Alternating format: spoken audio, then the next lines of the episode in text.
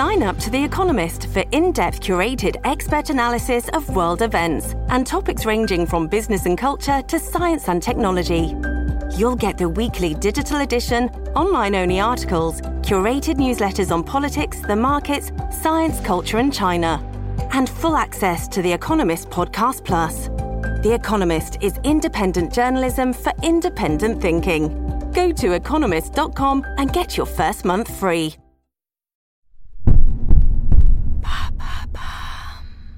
Qu'est-ce que les polyphénols? Merci Justine d'avoir posé la question sur Apple Podcast. Les polyphénols sont une grande famille de molécules présentes dans les végétaux et donc dans notre alimentation. Les recherches sur les polyphénols sont de plus en plus nombreuses car les chercheurs leur découvrent de grands bienfaits pour la santé, notamment dans la lutte contre le cancer et les maladies cardiovasculaires. On parlait de tanin végétal jusqu'à l'introduction du terme polyphénol en 1980.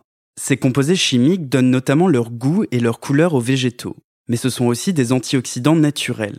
On les utilise aujourd'hui comme additifs dans l'agroalimentaire, dans les produits pharmaceutiques et dans les produits cosmétiques. Mais ce qui intéresse tout particulièrement les chercheurs depuis le début des années 2000, ce sont les bienfaits pour la santé qu'apporteraient les flavonoïdes, une sous-classe de polyphénols. Ils sont présents dans les oignons, les brocolis, le persil, les pommes, certains agrumes et les petits fruits.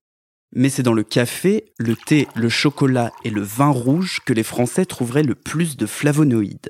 Et quels sont ces bienfaits alors? D'après une étude menée au Danemark sur plusieurs années, les personnes qui mangent le plus de flavonoïdes auraient 17% de chances en moins de mourir de maladies cardiovasculaires et 30% de chances en moins de mourir d'un cancer par rapport aux personnes qui en mangent le moins. En 2012, deux chercheuses de l'Université d'Auvergne ont mis en avant l'action des polyphénols contre les maladies cardiovasculaires, particulièrement ceux qui viennent du chocolat et du thé. Des études épidémiologiques suggèrent aussi que le thé vert riche en polyphénol diminuerait le risque de cancer. Ça tombe bien, j'adore le thé vert. Attention, les bienfaits du thé vert ne sont pas formellement prouvés, mais des chercheurs font l'hypothèse que les cancers du système digestif sont diminués grâce au polyphénol qui sélectionnent un type particulier de microbiote, c'est-à-dire de micro-organismes présents dans notre ventre. Les polyphénols viendraient même résoudre le paradoxe français pointant que dans le sud-ouest de la France, malgré une alimentation grasse, à cause du foie gras et du confit de canard par exemple, les habitants font étonnamment moins d'infarctus qu'ailleurs. Cela pourrait s'expliquer par le fait qu'ils boivent aussi beaucoup de vin, riche en polyphénol.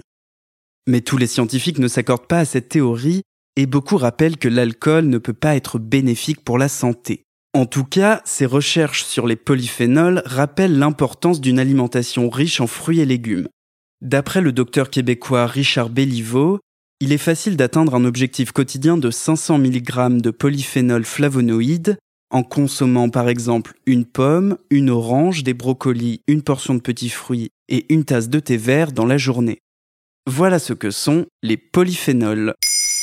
Maintenant, vous savez, en moins de 3 minutes, nous répondons à votre question. Que voulez-vous savoir? Posez vos questions en commentaire sur toutes les plateformes audio.